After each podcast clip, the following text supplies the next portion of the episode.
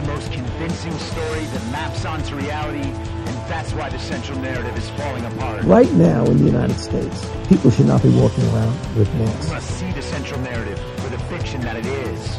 We are Americans. While elections are sometimes messy, this was a secure election. the founders began the fight for human liberty and self-governance, and it's up to us to finish the job.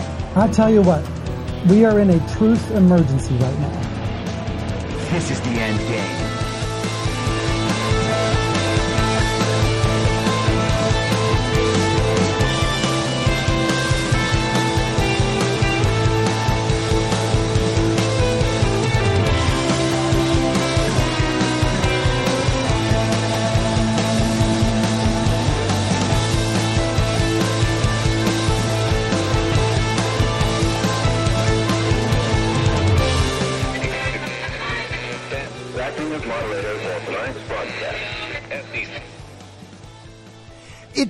Wednesday, May 11th, 2022, the 476th day of dystopia. I'm your moderator, Chris Paul. Let's be reasonable. Before we get started today, I just want to mention the great American patriot, Mike Lindell, and his great American company, My Pillow. Right now, you can go to mypillow.com, use the promo code reasonable, and get up to 60% off all sorts of items in the store if you want to make your sleep more comfortable, your feet more comfortable, your home more comfortable. Go to mypillow.com, grab a mattress pad, some Giza Dream sheets, some slippers, some towels, some pillows. MyPillow.com, promo code reasonable. You will be supporting this show, supporting the great patriot Mike Lindell, and supporting a great American manufacturing company. So let's get into it. Last night there was a primary election in Nebraska, and today the mainstream media is rejoicing in a tiny way. This is from Newsweek. Donald Trump's 55 and 0 primary winning streak finally ends. This is by UAnon Palmer. We haven't talked about UAnon in a long time. But he's back to tell us how much of a failure the America First movement is and how we're probably all QAnons. Donald Trump's run of endorsing the eventual winners in the GOP primaries has come to an end after his pick in the Nebraska gubernatorial primary lost. Charles Herbster, the longtime Trump ally, the former president appointed as chair of his agricultural committee in 2016, lost to Jim Pillen, a University of Nebraska regent endorsed by outgoing term limited governor Pete Ricketts. Pillen was projected to win with more than 33.5% of the GOP vote when the election was called by the Associated Press just under two and a half hours after polls closed. Herbster came in second with 28.6% of the vote at that time. Herbster's loss in Nebraska means that Trump's 55 0 streak of choosing winners in the GOP primaries has ended, with 22 of his picks in Ohio and 33 in Texas previously winning their respective races. It should be noted that, especially in Texas, a number of these candidates were already the overwhelming favorite to win their election before they were endorsed by Trump, such as with Republican Governor Greg Abbott. So, the implication here is that Trump is basically just front running. He is just latching on to whoever the winner will probably be, and he's gotten lucky. The power of Trump's endorsement could be better seen in the Senate primary in Ohio, where his preferred candidate, J.D. Vance, went from being third in the polls to achieving a clear victory after Trump announced the Hillbilly Elegy author as his pick just a few weeks before the polls opened. So sometimes the endorsement works. However, it appears that voters in Nebraska could not look past the sexual assault allegations that emerged against Herbster and torpedoed his chances. The allegations, first reported by the Nebraska Examiner, allege that Herbster assaulted and groped eight women between 2017 and 2022. Herbster denied the claims, described them as libelous fake news, and a political hit piece orchestrated by Ricketts and Pillen, which both men denied. And obviously, Trump accepted Herbster's denial and agreed with his denial and agreed that it was a political hatchet job by Pete Ricketts, who is very much a 100% establishment RINO. He is the son of the founder of TD Ameritrade, and he is a part owner of the Chicago Cubs. And Jack Posobiec posted about this last night on Telegram, and I assume Twitter. The Ricketts machine in Nebraska was behind Pillen while Trump was behind Herbster. Thibodeau was originally Herbster's running mate, then dropped out and ran as a spoiler against him, and the machine won. And Posobiec showed the results last night. This is with 68.1% of the votes counted. Herbster was behind by about 8,400 votes. And Teresa Thibodeau, the person who was going to be Herbster's running mate and then dropped out, had almost 11,000 votes. So those votes right there would have covered that difference. And that's what Poso is implying. The term machine politics is more interesting now than it used to be.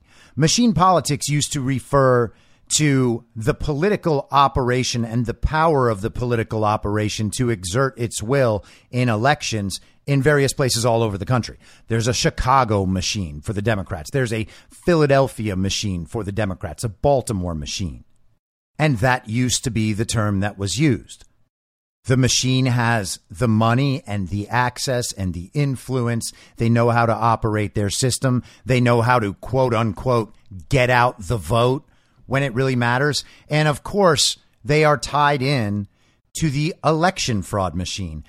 And that's why I'm saying this kind of has a new meaning now.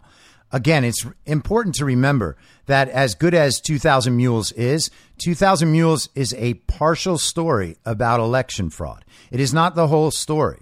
We can't simply get rid of mail in ballots and drop boxes and ballot harvesting and all of that and expect that that is going to cure the election system. At the very bottom, the machines are the problem. Everybody who's ever paid attention to this knows it. The machines exist to perpetrate election fraud, and they benefit Democrats and Republicans. There is no practical need for machines. It is not hard to count one ballot plus one ballot plus one ballot plus one ballot. It always worked in the history of America until the last 20 years. Voting by hand worked. Now, I'm not saying that voting by hand eliminates the potential for fraud. There are still plenty of ballot stuffing techniques, plenty of stuff that goes on with the dirty voter registries. But the point is that we do not need machines to make the process more efficient. It certainly doesn't make the process more accurate. And the efficiency argument is also ridiculous because here we are 18 plus months later, and we still don't have the proper result of the 2020 election, not only at the presidential level, but all the way down. The Senate, the Congress, your local politicians, your state politicians, all of it. We do not have accurate results, and we know that conclusively. 2000 Mules is good proof for people who are not familiar with any of these issues, and it's very helpful. Don't get me wrong. But it is not at all the complete picture of election fraud. Now, Pete Ricketts is a very powerful establishment RINO in Nebraska. Whose state is Nebraska? Well, it's Warren Buffett's state. And there's an interesting connection that is relevant to make right now, and that's that in Arkansas, a man named Jake Bequette or Bequette. He was a college football player and an NFL player, and he is running for office in Arkansas. And it turns out that the voting companies that prepare the Arkansas ballots and prepare the Arkansas machines are based in Nebraska and rather than printing his name on the ballot and putting his name into the system properly as Jake Bequette, they put it in as Jack Bequette. And there's no way for him to get that fixed before his primary. Where does that all operate out of? Nebraska. That is an example of old school style machine politics, the establishment exerting pressure, and applying the modern version of machine politics, which is intentional manipulation of election mechanisms to influence the outcome. But what else is establishment RINO Pete Ricketts doing? Well, Donald Trump put out a statement today. Today, the worst election integrity governor in the country, Brian Kemp, loaded the great state of Georgia up with RINOs. That's right, he had them all Chris Christie, Doug Ducey from Arizona, and Pete Ricketts from Nebraska. That tells you all you need to know about what you are getting in Georgia. Just a continuation of bad elections and a real RINO if you vote for Brian Kemp. Now, those are some pretty prominent RINOs. Chris Christie used to be the governor of New Jersey. He has run multiple times for president. He was part of Donald Trump's transition team. He was soon fired, and he has been a massive anti Trump Republican ever since. And massive, no pun intended. Doug Ducey, the governor of Arizona, has turned a blind eye to election fraud for the entire time. In fact, while hearings were going on in Arizona, that series of Rudy Giuliani led hearings about election fraud in the aftermath of November 3rd, 2020. While that was going on, Doug Ducey signed and certified the election. He refused a call from Donald Trump and went ahead and certified absolute obvious fraud. And of course, Brian Kemp has done the same thing in Georgia. Both men are responsible for their complicity with the stolen election of 2020. And again, not just at the Donald Trump level. Brian Kemp cost David Perdue and Kelly Loeffler their Senate seats, and he accepted illegitimacy up and down Georgia politics. And then, of course, Pete Ricketts, establishment RINO in Nebraska, tied in with the Nebraska machine, and was responsible for just launching a character attack on the Trump endorsed candidate in order to take him out, or at least provide a narrative as to why he was taken out. Now, if those charges aren't true, and I certainly can't know if they are or not, but these kind of attacks have happened for years. We saw them try it many times with Donald Trump. Stormy Daniels, that whole thing, that was made up and it was perpetuated by our mainstream media. They had Stormy Daniels and Michael Avenatti on TV 24 7. Michael Avenatti is now in jail. Stormy Daniels owes Trump $300,000, or maybe there was another one too. It's, I think it's upwards of half a million dollars for her false claims. And everyone just brushes that under the rug. No one hashtags me too in Donald Trump's defense because it's okay for the communists to abuse allegations of sexual assault and diminish the act of actual sexual assault in doing so because they're on the right side of everything. They can justify everything in the world because they think it's so important that their side wins because they all inadvertently walked themselves into a hate movement where absolutely everything in the world is prioritized above admitting the other side is right. Brian Kemp went and met with George W. Bush last week. Now he has part of the Republican establishment machine in Georgia supporting him. Why are these people all supporting one another? And I have speculated this before, but if we look around the country at career senators and governors, people who have been in the system a long time, I'm talking about people like Dianne Feinstein and Mitch McConnell and Chuck Schumer and Susan Collins, all of these people who stay in office forever, Lindsey Graham, people who support the system at all costs, Mitch McConnell, just establishment machine politicians, career politicians. You have to wonder if they're the ones who brought the election fraud machine into their state and if they're the ones who exert power to maintain the election fraud machine in their states.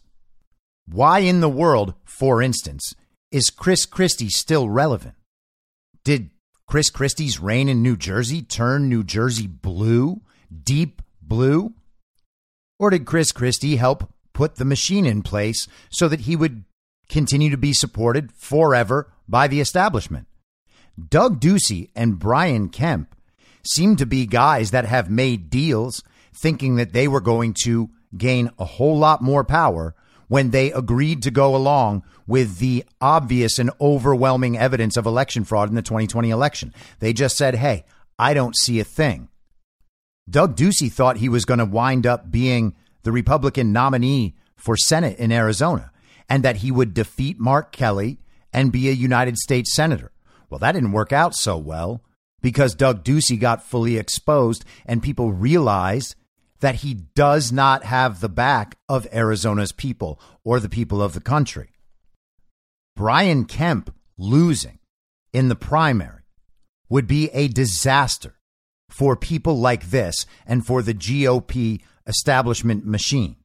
Because if Brian Kemp isn't the nominee for governor and doesn't hand Stacey Abrams the election, if there is somebody else in there who's prepared to go after election fraud, who's standing up to the establishment machine when it comes to election fraud, well, that's going to be a major, major problem for the machine. So, what you can see happening is the coalescence of these establishment forces trying to fortify their positions so that they can hope to keep the election fraud of 2020 unknown to the public. Brian Kemp is getting all of this support because Brian Kemp made a deal. That is what everyone should assume. And that's even outside of the fact that his daughter's boyfriend, Harrison Deal, was quite obviously murdered. His car blew up while he was driving. And Brian Kemp then failed to call for a special session to review election fraud. Now, I don't know who anyone in the Republican establishment thinks that Doug Ducey, Pete Ricketts, and Chris Christie are going to appeal to, but it's not Georgia voters. They might be down there to try to sew things up and keep everything on track with Republican donors. Maybe they're trying to throw a big event for the most powerful people so the most powerful people will do more to help them steal this election potentially. I mean, Georgia is one of the most election fraud laden states in the country. There's no reason to believe they're not actively trying to steal this election for Brian Kemp. But they're going down there to make sure everything is sewn up nicely and to give the media something to cover that might make it look like Brian Kemp has momentum, that he has some actual support behind him. But he doesn't.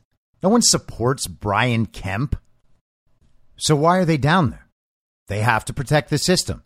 They have to protect the machine. Now, changing subjects without a segue, this morning on Morning Joe, they were having a discussion about the causes of inflation and how inflation actually turns out to be kind of bad, but not that bad. Here's Joe Scarborough. The conundrum of the year, really. It really has been, and of, of course, Biden uh, did try the Putin uh, gas hike. Uh, that certainly wasn't the case in the past. It, but as we move forward, Andrew, it looks like that's going to be the case more and more as we move forward because we actually have rounded uh, perhaps the top.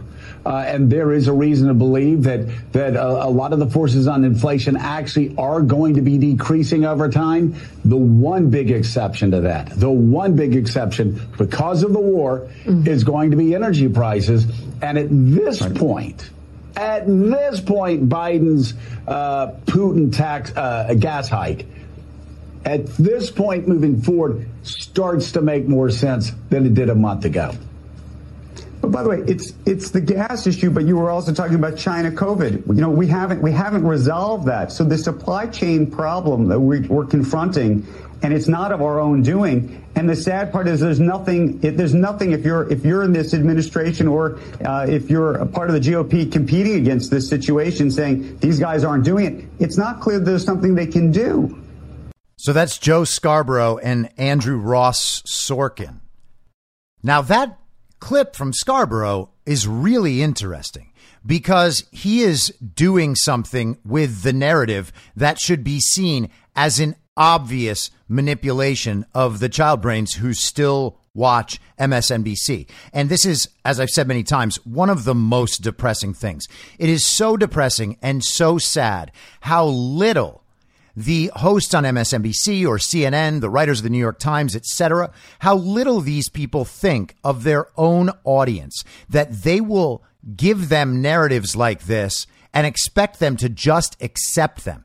And by the way, I'm not saying that they are underestimating their audience. Their audience continues to prove that it will believe anything they say. But nonetheless, it's really depressing because what they are doing by manipulating people's minds is actual cruelty. Okay. They are keeping those people from re engaging with reality and also re engaging with their friends and family and neighbors who they have essentially written off and abandoned so that they could keep their good social standing in whatever little societies they find themselves in.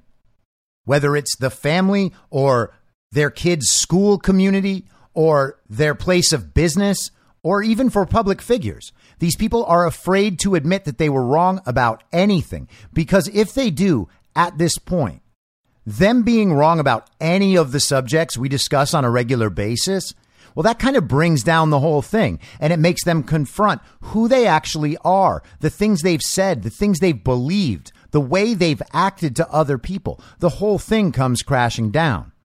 It is actually cruel to continue lying to these people because it is pushing the moment of realization further away. It is pushing them deeper into the delusion, deeper into the false reality, and it makes them harder to get out. It is cruel. But let's think about what Scarborough is actually saying. Now, the mission of this segment on MSNBC is to tell people that inflation actually is really bad but it's not Joe Biden's fault. It's just something we all have to deal with.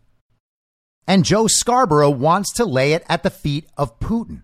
They have decided that the people are now prepared to believe that because they still hate Vladimir Putin, even though they have absolutely no idea what's going on in Ukraine.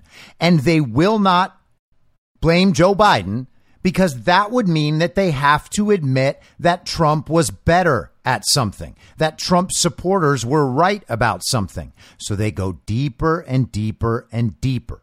And they're prepared to believe all of this because, as I said, they have inadvertently joined a hate movement. The biggest priority is making sure that Donald Trump and his supporters are wrong. They are the bad guys always. That is how they keep their self image as these self righteous, well informed people that would never make wrong decisions about issues of consequence. Joe Scarborough is admitting, admitting that when Joe Biden and Jen Psaki and the rest of the fake administration was saying that the gas prices were up due to Putin's price hike, well, that was false a month or so ago. They were lying about it then. The truth was that gas prices were already through the roof and that the Ukraine and Russia situation had little or no effect on the gas prices. That was the reality. They lied. Joe Scarborough is admitting that they lied, but saying now their lie is becoming true. Back then, it wasn't Putin's price hike. Now it's becoming Putin's price hike. So think about this if you're a member of Joe Scarborough's audience, okay?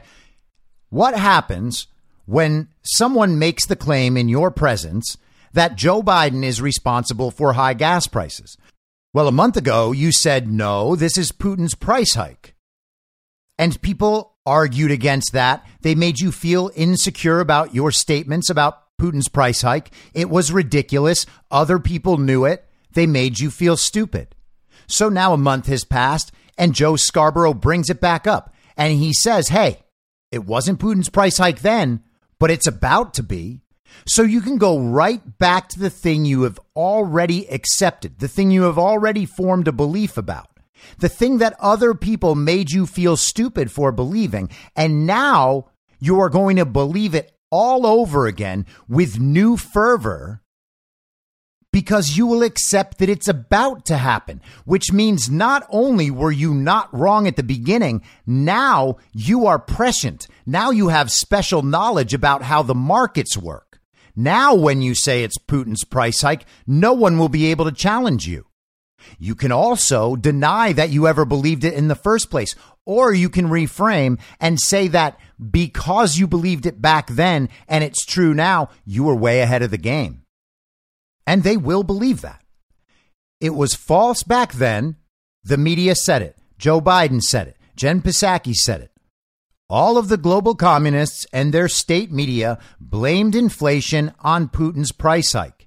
And then Scarborough shifts and he says it actually looks like inflation might be about to decline on all of these other measures except energy.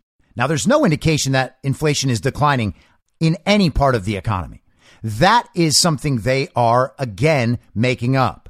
They will base that on one out of context statistic and they will tell people that that whole inflation thing, it's going to be okay. And as long as people believe that, they will put up with it in the short term. And once the short term turns into the long term, they'll just be used to it and they'll put up with it then too, because it turns out it wasn't declining and it wasn't transitory. So all of the inflation is going down except energy. And energy is once again Putin's price hike, which means that Joe Biden's administration is not responsible for any of the inflation because inflation is expected to decline, according to them. But the part of it that doesn't is Putin's price hike. So Putin's price hike went from being an out and out lie that people like Joe Scarborough repeated, knowing it was a lie. And now it's the excuse for why Joe Biden is not responsible for inflation because inflation's going away, except for the energy thing, and that's Putin's fault. That is an extraordinary psychological manipulation. That is an incredible example of gaslighting. The people who will believe absolutely anything. And I'm sorry, I know people do not like when I group all these people together or criticize them. But if you still have not thought that any of the things the television has said for the last two years or five years or forever are wrong in important ways and obviously designed to lead people down a false path, then you are one of the stupidest people on the planet. Okay? It's either you don't care at all or you are rock dumb and unable to get through this stuff as a person with a full size functioning adult brain. And then the real kicker is that Andrew Ross Sorkin, the MSNBC finance expert, says it's not clear anything can really be done to help the inflation problem. Well, you could stop spending money the country doesn't have. That would help. You could stop falsely injecting cash into an economy that is not functioning properly because every policy that the illegitimate communist administration pursues makes the economy worse and drives inflation. You could stop doing that stuff. You could go back to Donald Trump's policies and you could easily put America back on the road to energy independence, which means Putin's price hike is irrelevant. But they won't do any of that stuff because they have to solve racism, solve homophobia, protect the sovereign borders of Ukraine, and save the planet from the sun. Now, the House of Representatives has passed a $40 billion aid package for Ukraine, with 149 Republicans joining Democrats to vote for that abomination. And they had another vote last night as well, where only 10 Republicans dissented to streamlining our ability to send aid to Ukraine. Thomas Massie tweeted Congress just authorized Biden to transfer virtually any weapon of war other than a nuclear weapon to Ukraine. And he put out a screenshot of a piece of the bill. Any weapon, weapon system, munition, aircraft, vessel, boat, or other implement of war, any property, installation, commodity, material, equipment, supply, or goods used for the purposes of making military sales, any machinery, facility, tool, material, supply, or any other item necessary for manufacture, production, processing, repair, servicing, storage, construction, transportation, operation, or use of any article listed in this paragraph, and any component or part of any article listed in this paragraph, but does not include merchant vessels, or as defined by the Atomic Energy Act of 1954, source material, except uranium depleted in the isotope 235, which is incorporated in defense articles solely to take advantage of high density or pyrophoric characteristics unrelated to radioactivity, byproduct material, special nuclear material, production facilities, utilization facilities, or atomic weapons or articles involving restricted data. Those are the new standards for what's allowed to be easily sent to Ukraine for a war we're not in. In a situation where America has no actual national interest, why does America need to protect the sovereign borders of Ukraine from Russia? And if you ask this to any of the people who are out there hashtag standing with Ukraine, any of the people who are all for sending our money and equipment to arm Ukrainian Nazis, all of those people, ask them, what is America's national interest in Ukraine? And they will have absolutely no idea. So, what will they say? They'll say, we need to protect Ukraine's sovereign borders. We need to protect Ukraine's people. We need to remove Putin from power. We need to weaken Putin's military. We need to support the NATO alliance. We need to support the EU. We need to prevent Vladimir Putin from reuniting the Soviet Union. Those are all things they heard on television that they also cannot explain. So you ask them, okay, explain why Ukraine's sovereign borders are important to the United States. And they can't do it. Ask them to explain what indication they have that Putin is interested in reunifying the Soviet Union. And they can't do it. They don't know any of the facts that make up any of their claims, but they will repeat the claims they heard on TV because one of them must be right. And they will expect that you must agree with one of them. Even the other side must agree with something, I believe. No, we don't agree with any of those things, and you can't substantiate any of them. So here's the thing stop saying them.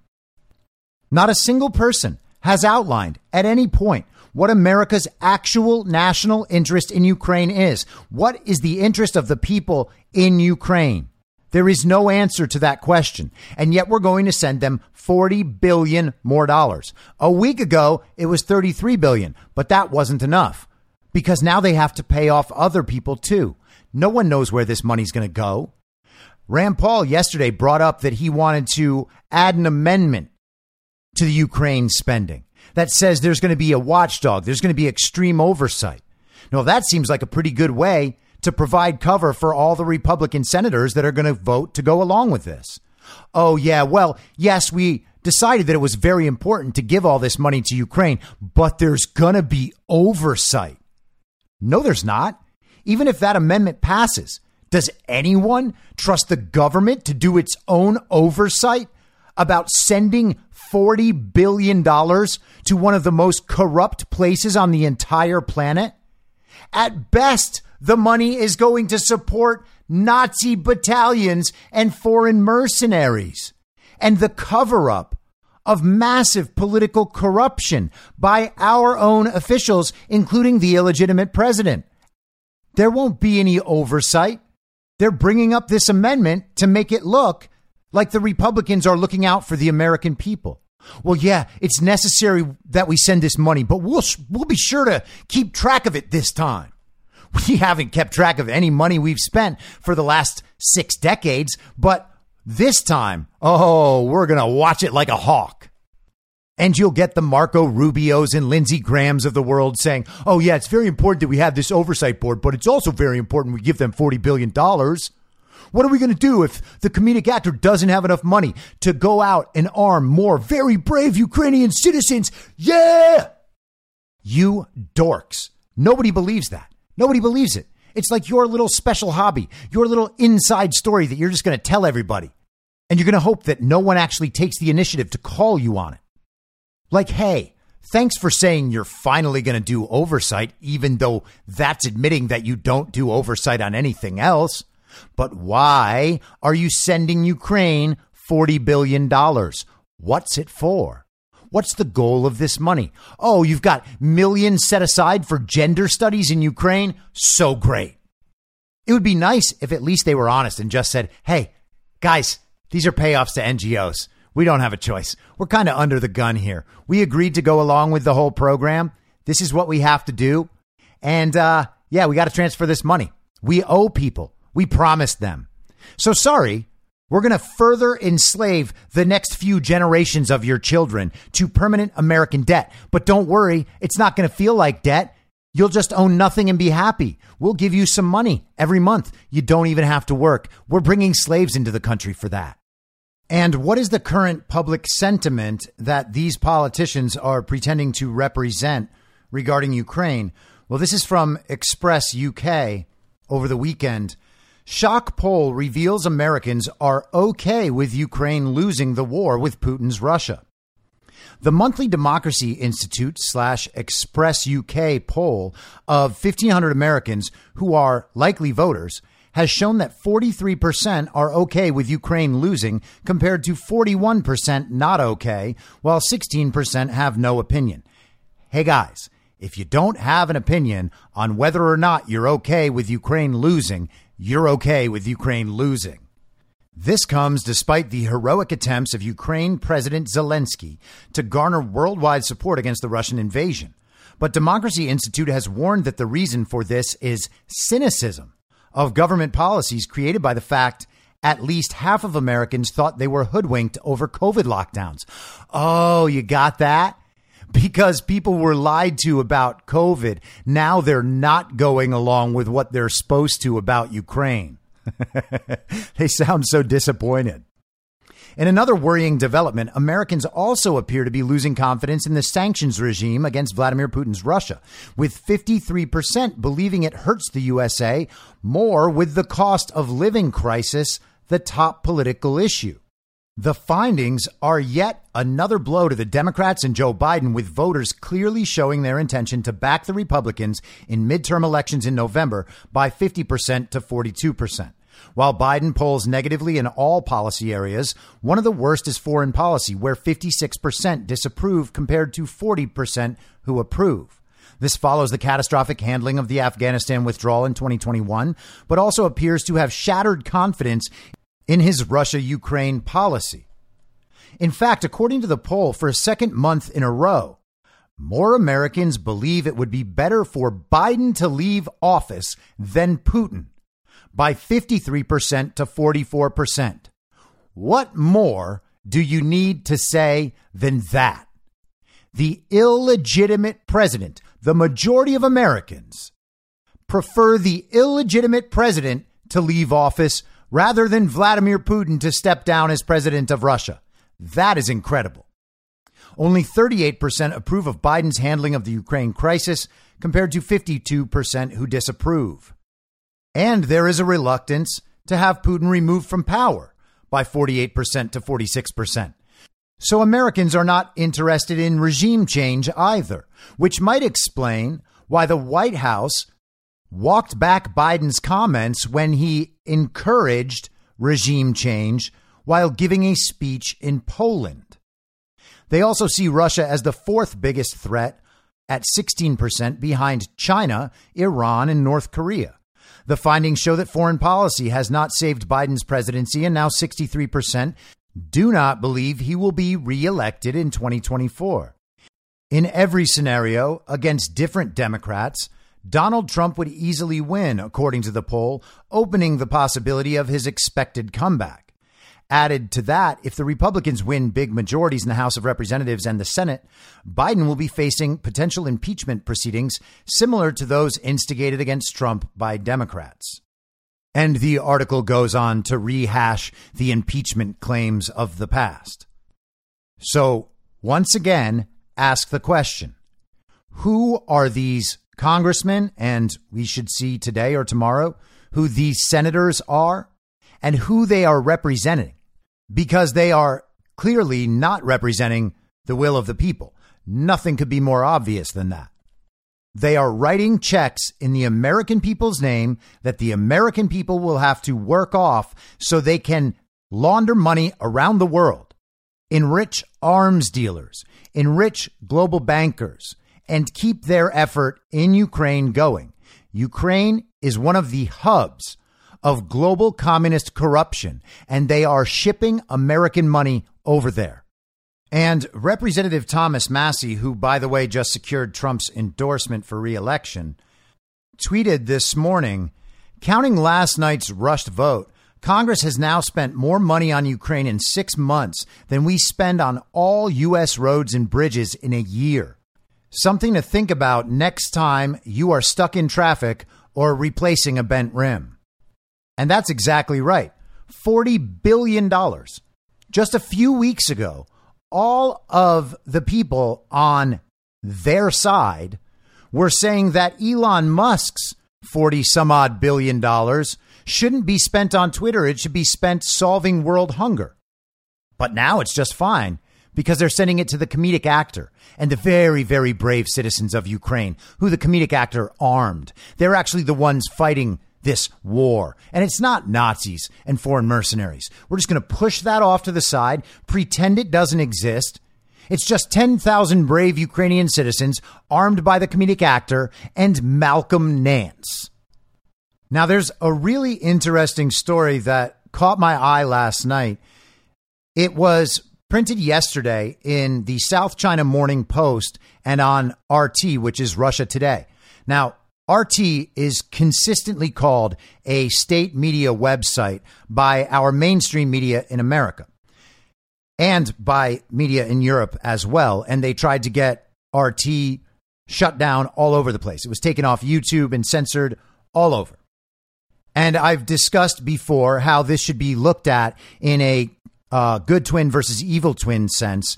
We have the actual global communist state media, all of the mainstream Western news outlets, all telling the same story at the same time. That story always supporting the global communist agenda, or at least supporting adherence to the central narrative so that the global communist agenda can make its way through without resistance.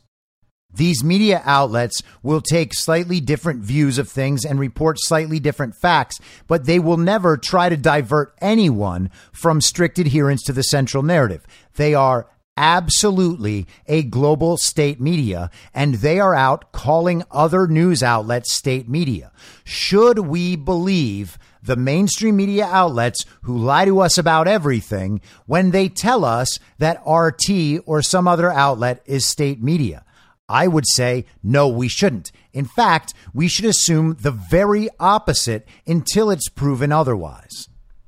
Now, you could think that I'm saying all of this because I'm a Russian propagandist and I'm about to go through an RT article and I'm trying to provide myself cover before I go and disseminate Russian propaganda.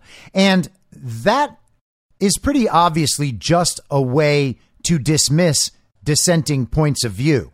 If you call someone a Russian propagandist, then you can question their loyalty, question their motivations as to why they're saying this sort of thing. And the people who are doing that, by the way, have an express loyalty to the global community. They never argue in favor for the sovereignty of any nation, certainly not the United States of America.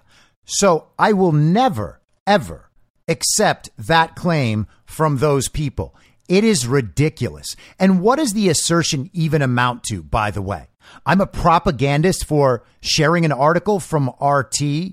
What is my intended goal? I want to see Putin rise to power and then dominate the globe. I'll gladly give the United States of America's own sovereignty away to Vladimir Putin because I'm reading RT articles. Give me a break.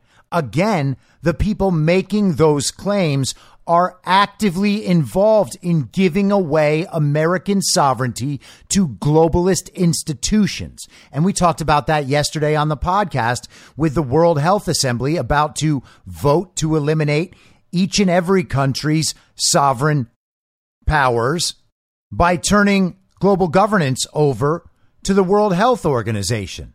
They can declare pandemics anytime they want and then tell countries how they must respond. That is an end to national sovereignty. These people are always pushing for the end of national sovereignty. They actually believe that the term nationalism is bad and dangerous and racist.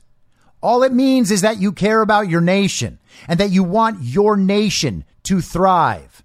It is not even the claim that you want your nation to thrive at the expense of other nations. It's just that the priorities of your nation must come first to you.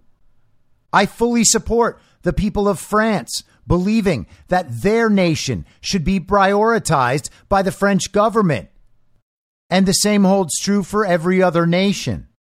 I dissent from the global state media.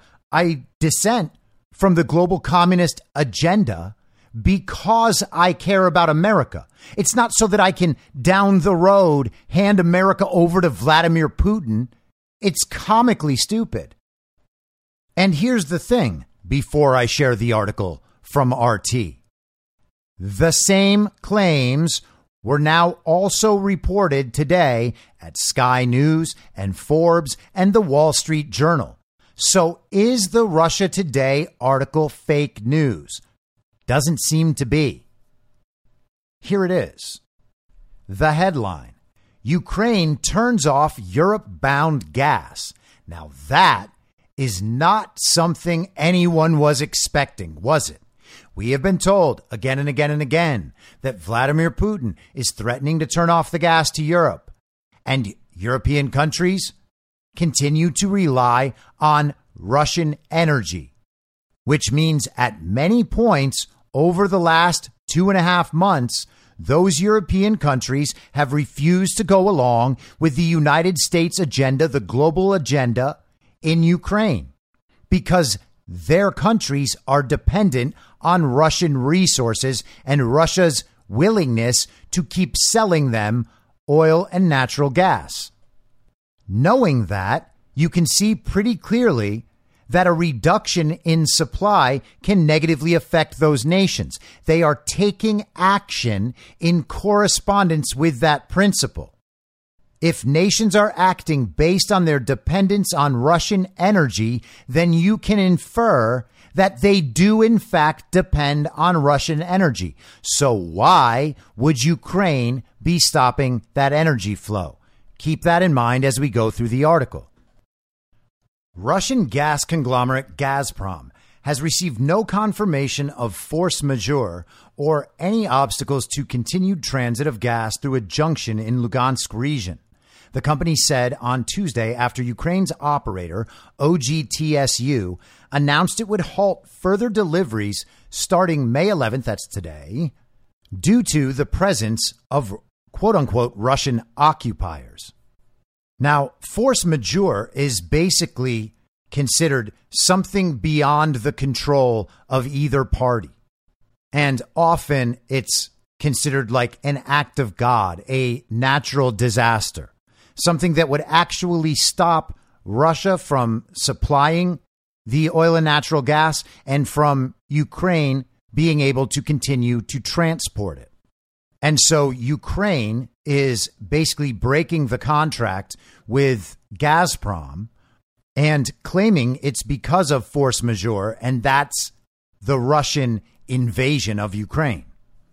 Gas Transit Services of Ukraine, OGTSU, declared force majeure on Tuesday saying that it was impossible to continue the transit of gas through a connection point and compressor station located in the Lugansk area, as OGTSU personnel, quote, cannot carry out operational and technological control, end quote, over the Sovkranovka connector point and the Novopskov compressor station.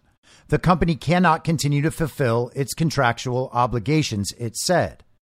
Gas from this connection will not be accepted into the transit system of Ukraine starting at 7 a.m. on Wednesday, OGTSU said. Sokhranovka accounts for almost a third of the Russian gas that transits through Ukraine to Europe, up to 32.6 million cubic meters per day, according to the operators. Gazprom has received no confirmation of force majeure or disruption of operations at Sokhranovka or Novopskov, company spokesman Sergei Kuprianov said on Tuesday. He added that Ukrainian specialists have had full access to both facilities all along, and there had been no complaints about it previously. Kuprianov also said that Gazprom has been notified by Ukraine's gas company, Naftogaz, that if Russia continues to supply gas through Sokhranovka, Kyiv will reduce the volume at the point of exit by the same amount, effectively confiscating the gas. While OGTSU has proposed to reroute the gas to Sudzha, a connector located in the Sumy region and controlled by the Ukrainian government, Kuprianov said this was technologically impossible. The distribution of volumes is clearly spelled out in the cooperation agreement dated December 30th, 2019, and the Ukrainian side is well aware of this, he said. Gazprom is fulfilling all of its obligations to its European customers, with all the transit services in accordance with the terms of the contract and paid in full, Kuprianov pointed out.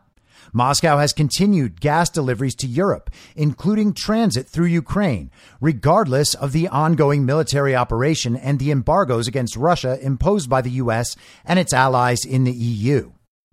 Now, my first thought upon seeing all of this last night is that this seems like a disruption, like something that clearly goes against the central narrative. We are being told, we have been told, and again, remember earlier, Putin's price hike, Putin's gas hike. Putin is going to cut off energy to Europe. Putin is threatening to cut off energy to Europe. We've heard all of this over and over and over again. Putin is destroying the energy markets because he is threatening to cut off the energy supply of European nations. And that would wreak havoc on those countries. And those countries have refused to go along with sanctions against Russia and other restrictions that the U.S. and its allies have pushed for.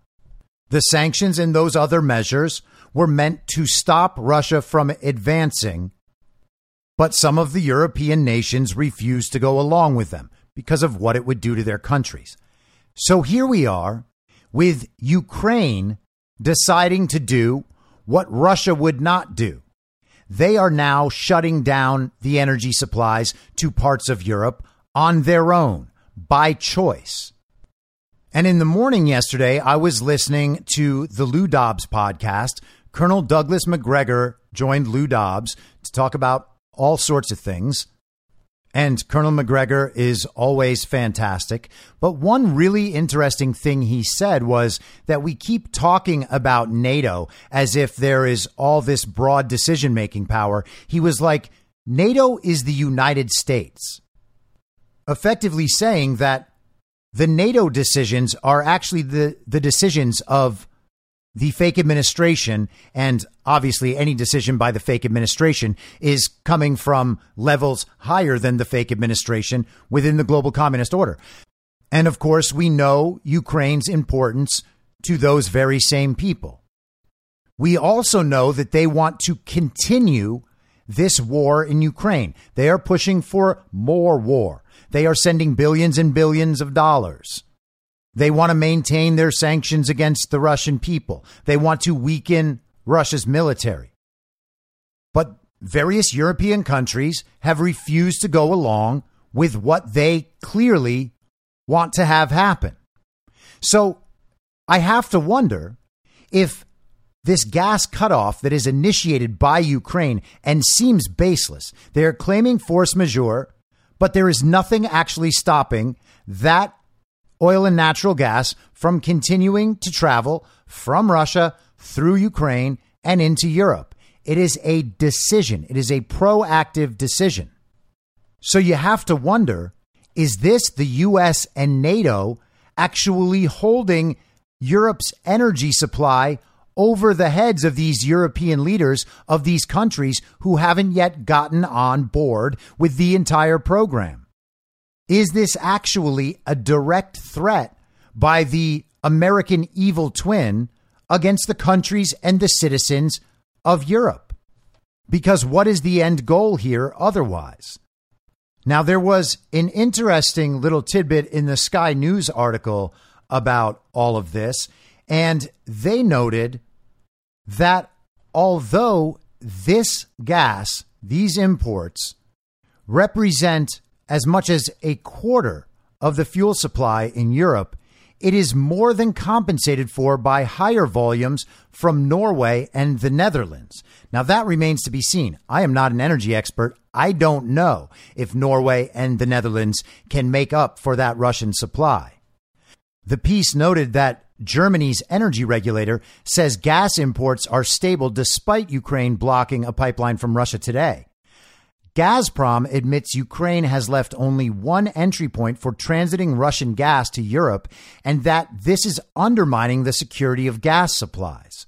And just a couple of minutes ago, Germany is examining a Russian announcement that it is imposing sanctions on parts of Gazprom Germania, the former German unit of Russian gas producer Gazprom. Gazprom Germania and its subsidiaries operate gas storage facilities and gas trading in Germany and are co owners of gas pipelines. The German government and Federal Network Agency, as trustees of Gazprom Germania, are already in the process of taking the necessary precautions and preparing for various scenarios, the German Economy Ministry said. Gas supplies are currently guaranteed and constantly checked, it added. The network agency released a similar statement saying it had no further information and was preparing for different scenarios.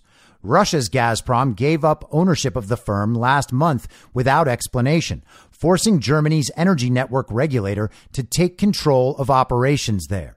And that is interesting as well. Russia just gave up on running that part of Germany's energy sector. Why? Well, now it can't be blamed on Russia if something goes wrong anymore. I'm obviously speculating that that's the reason. I could be way off base about that. But it's something to look at if there's clearly no other explanation. So I am really interested to see how this develops.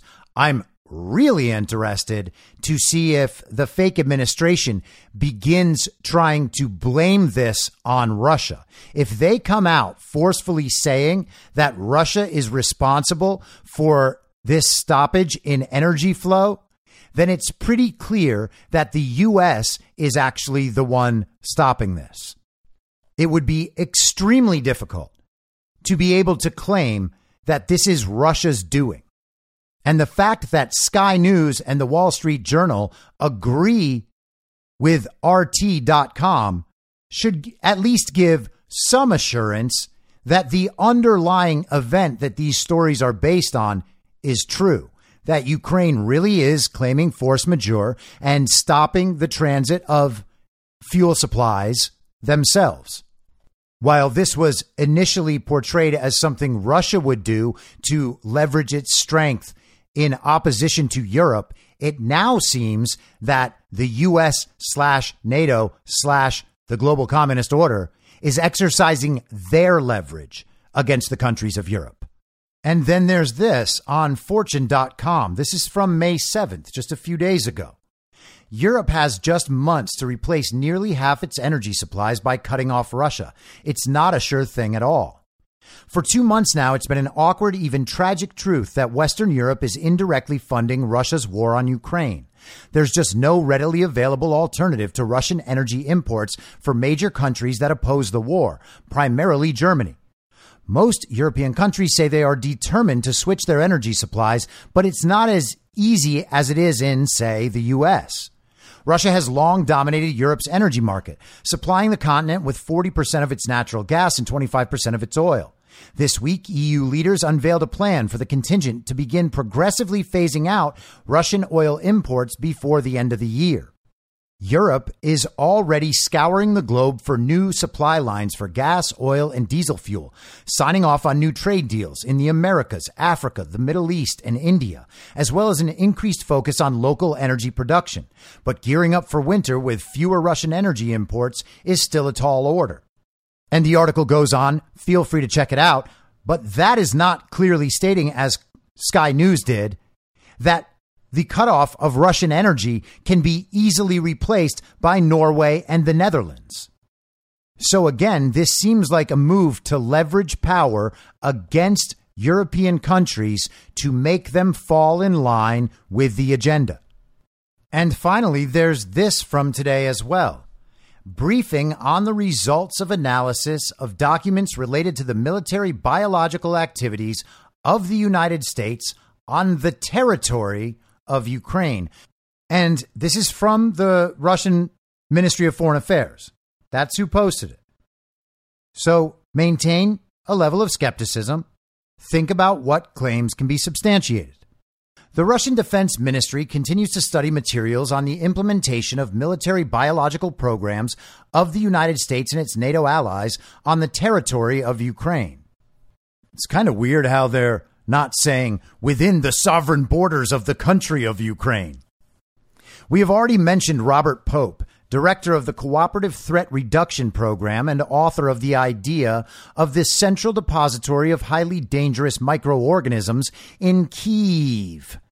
In his statement of April 10th, 2022, Pope said that, quote, there is no reason to claim that research related to the development of biological weapons is taking place in Ukraine, end quote. He previously claimed that, quote, the Americans did not find biological weapons when they first started working with Ukraine, and they still haven't. In addition, Ukraine lacks the infrastructure to develop and produce biological weapons. All of that is patently, observably false. I would like to recall that the term biological weapons includes biological formulations that contain pathogenic microorganisms and toxins, as well as the means of delivery and use of said formulations. Okay? So that is what the biological weapon is. It is the dangerous pathogen and also delivery systems and methods being studied. We are aware that all of this stuff has happened in Ukraine biological laboratories. The claim when the U.S. took over these laboratories as part of an effort by Barack Obama and Dick Lugar in 2005 was that there were Russian biological weapons programs that the U.S. needed to defend and protect. That's why we're over there in those labs in the first place. So to claim that there have never been biological weapons there is nuts. Also, when this whole thing started, February 24th, the WHO sent a letter to the Ukrainian biolabs requesting, directing them to destroy the dangerous pathogens in those labs. Okay? So the presence of dangerous pathogens is beyond question. The issue is whether or not they are biological weapons programs. Well, what they are is dual use research of concern. They can say that they are studying these dangerous pathogens, figuring out how to prevent pandemics, but they're not weaponizing them. Even still, Victoria Nuland admitted in Senate testimony that those dangerous pathogens could be weaponized if they fell into the wrong hands. All of this fits the literal definition of dual use research of concern. The other use is a weapons program. So the denial of biological weapons in these Ukrainian labs is utterly insane. While the priority for Ukrainian healthcare is socially significant diseases such as HIV, poliomyelitis, measles, and hepatitis, U.S. customers are interested in a completely different nomenclature cholera, tularemia, plague, and hantaviruses. As a result of the special military operation on the territory of Ukraine, facts of work with the specified pathogens, which are potential agents of biological weapons, have been revealed. At the same time, it was noted that Ukraine had sent a request to the manufacturing company regarding the possibility of equipping the Bayraktar drones with aerosol equipment. So now you are starting to form a picture of the delivery methods. And we also know from prior information divulged by the Russians and denied by the United States and its Western ally partners, just to be clear and just to be fair, but agreed with by countries representing half the world's population China, India, Brazil, Russia, all on board with investigations into what the U.S. Defense Department was funding at these biological facilities in Ukraine. That information shows that those labs were studying migration patterns of birds over Russia with the idea that these birds would disseminate the virus in Russia's population. They were also studying the effects of these pathogens on people of Slavic ethnicity. This has always been clearly a biological weapons program and clearly quite evil. In addition, on March 9th, three unmanned aerial vehicles equipped with 30 liter containers and equipment for spraying formulations were detected by Russian reconnaissance units in the Kherson region. At the end of April, 10 more were found near Kakhovka. All this information calls into question the statements of American experts. We have previously provided a scheme for U.S. coordination of biological laboratories and research institutes in Ukraine.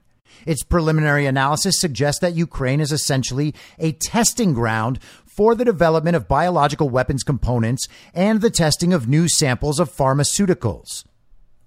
And in the past years, there have been outbreaks of various viral pathogens in Ukraine. Shocking. I wonder if they were targeting ethnic Russians in the eastern regions of Ukraine because they have been engaged in a civil war with ethnic Russians in the eastern regions of Ukraine since 2014, when the U.S. and its allies overthrew the Ukrainian government and installed their own. And I wonder what the Nazi involvement was. Oh, wait, we already know what the Nazi involvement is. The Russian Ministry of Defense was able to clarify the said scheme. It should be noted that the ideologues of U.S. military biological activities in Ukraine are the leaders of the Democratic Party. Thus, through the U.S. executive branch, a legislative framework for funding military biomedical research directly from the federal budget was formed. Funds were raised under state guarantees from NGOs controlled by the Democratic Party leadership, including the investment funds of the Clintons, Rockefellers, Soros, and Biden. And here's the thing this was distributed by Russia's Ministry of Foreign Affairs, but the claims in this article are verifiable on their own. And the Russian ministry also released the supporting documents for all of this. So people are free to deny this, and everyone should be skeptical because of the source. But that is when you go ahead and try to verify the claims made. See which stuff you can back up. See which stuff is just opinion. So far, this stuff can be backed up. The scheme involves major pharmaceutical companies, including Pfizer, Moderna, Merck, and the U.S. military affiliated company Gilead. U.S. experts are working to test new medicines that circumvent international safety standards. As a result, Western companies are seriously reducing the cost of research programs and gaining a significant competitive advantage. And again, that points to one of the reasons why the United States does all of this research on foreign shores in places like the Wuhan Institute of Virology. Is it really a stretch to believe that the same thing that was happening at the Wuhan Institute of Virology in conjunction with the Chinese Communist Party and the People's Liberation Army could also be happening in Ukraine, one of the most corrupt places in the world under the control of the global communist order.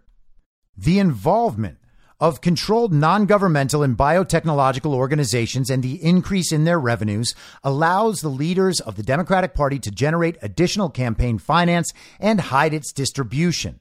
In addition to U.S. pharmaceutical companies and Pentagon contractors, Ukrainian state agencies are involved in military bioweapons activities whose main tasks are to conceal illegal activities, conduct field and clinical trials, and provide the necessary biomaterial.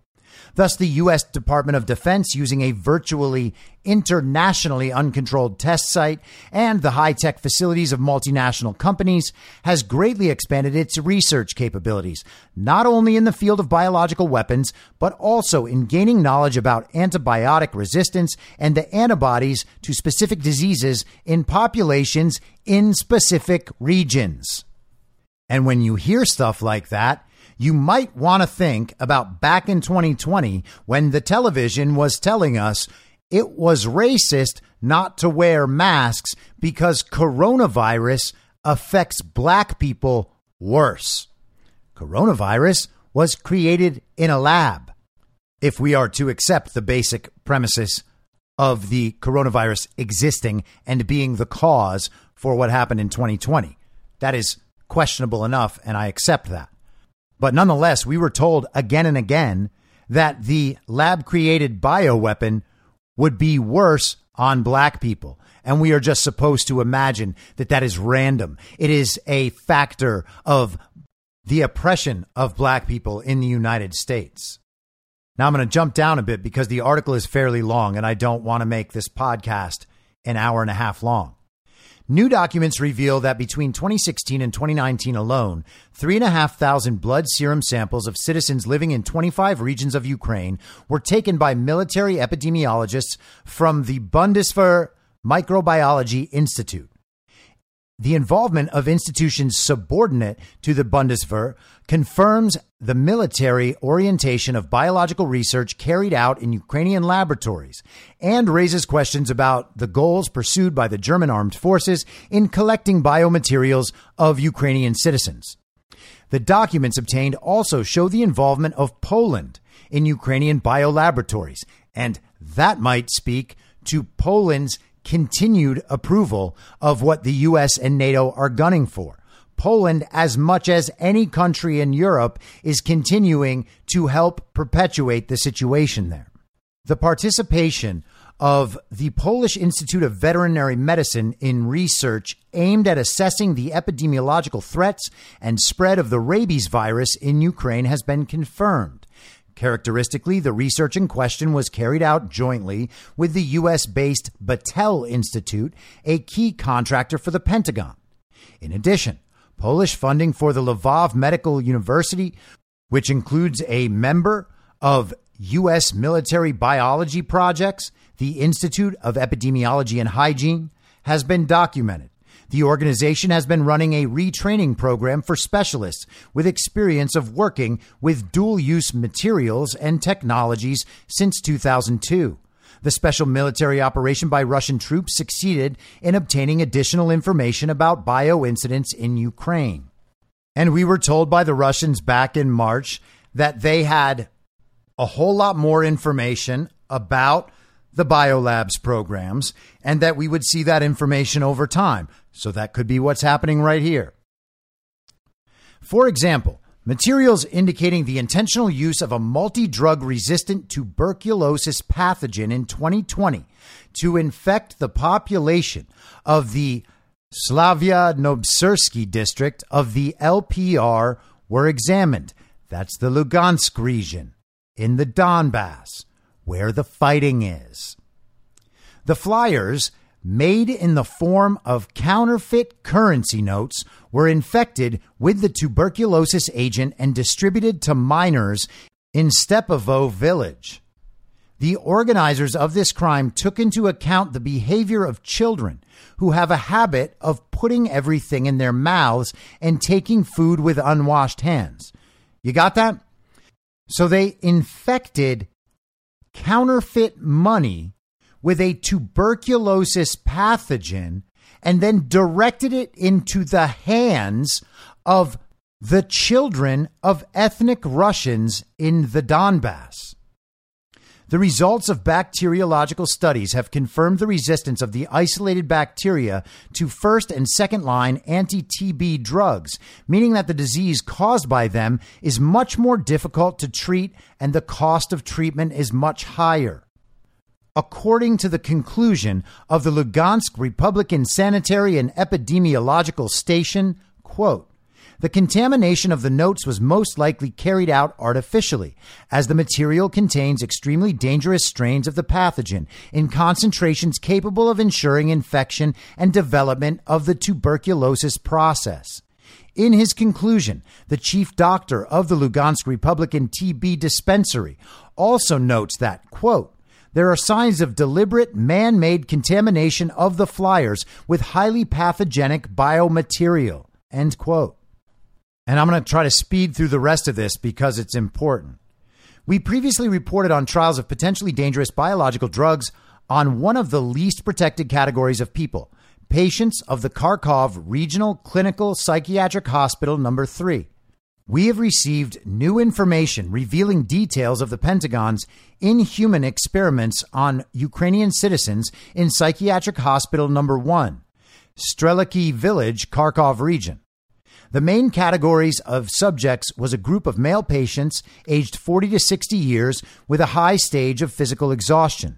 In order to conceal their U.S. affiliation, the biological research experts traveled via third countries.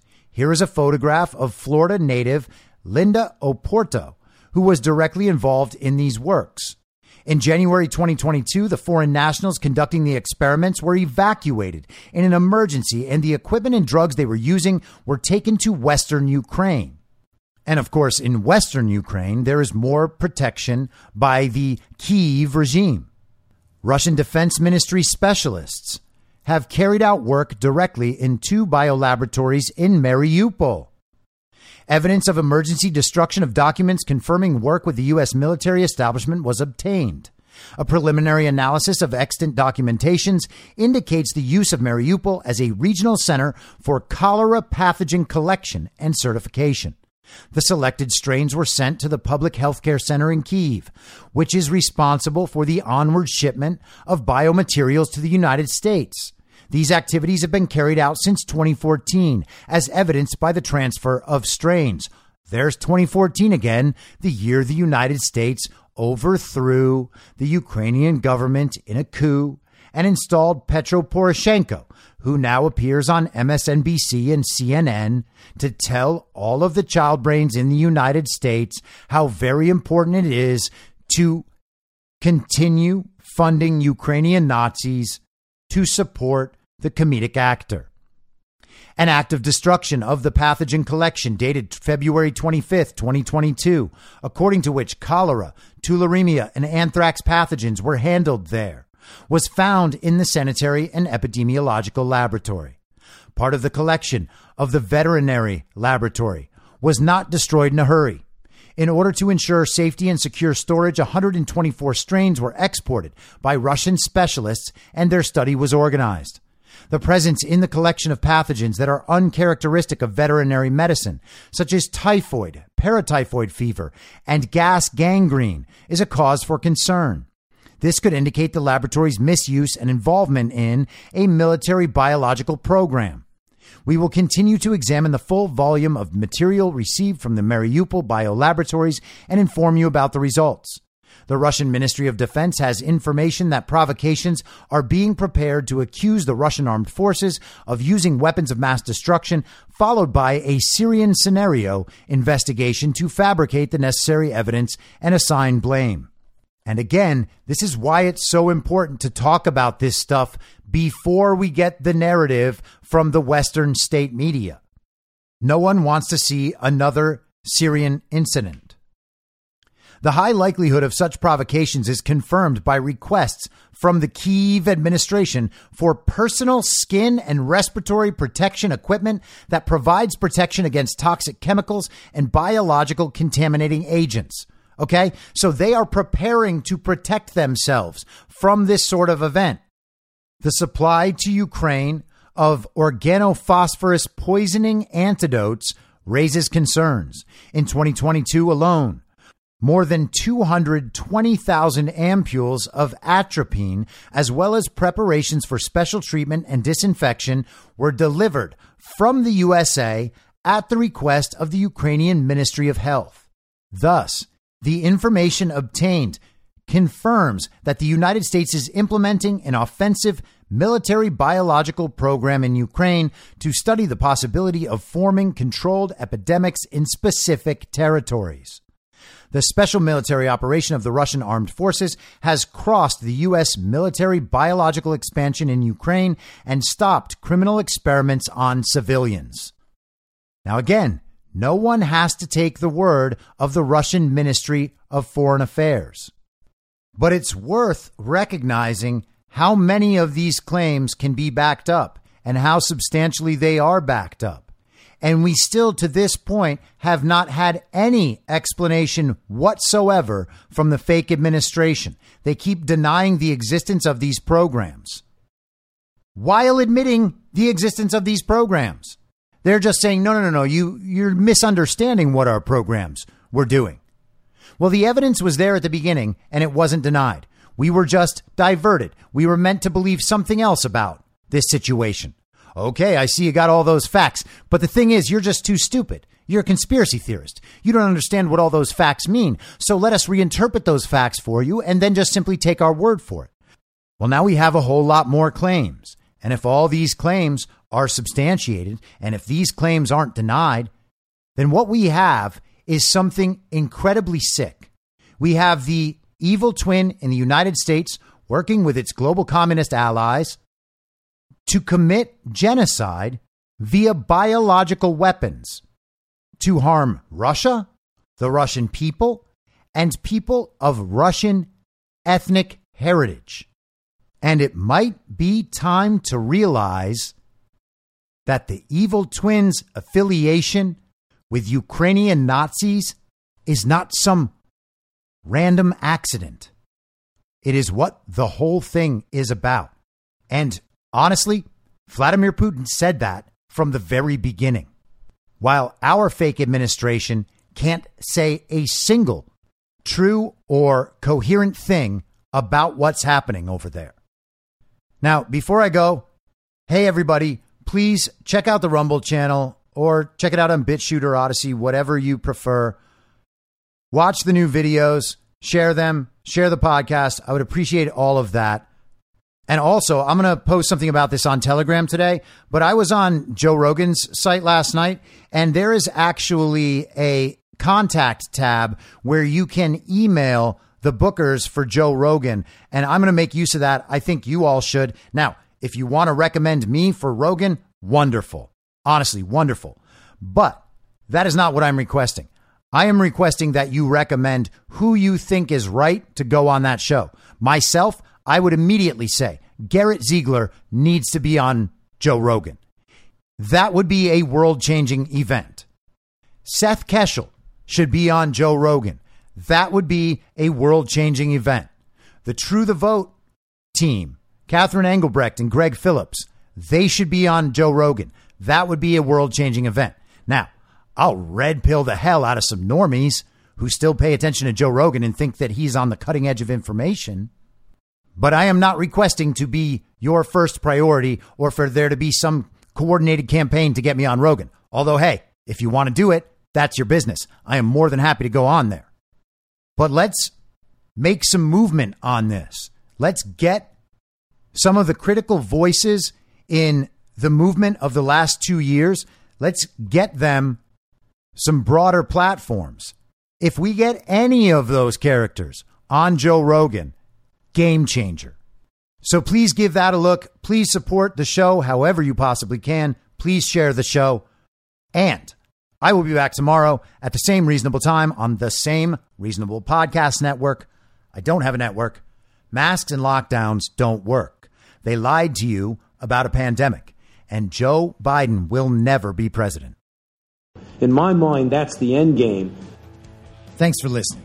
If you'd like to follow what I'm reading and thinking throughout the day, you can do that by downloading the Telegram Messenger app and going to t.me slash I'm your moderator. On social media, you can follow me on Truth Social Gettr, and Gab at I'm Your Moderator. I also have channels on Rumble and BitChute. If you'd like to follow the writing, you can find me at I'mYourModerator.substack.com. The merch site is cancelcouture.com or go direct shop.spreadshirt.com slash cancel dash couture. If you'd like to support the podcast financially, the best place to do that is Ko-Fi. Go to ko-fi.com slash I'm your moderator. And all of these details will appear in the show notes with each episode. I'll see you soon down on the range.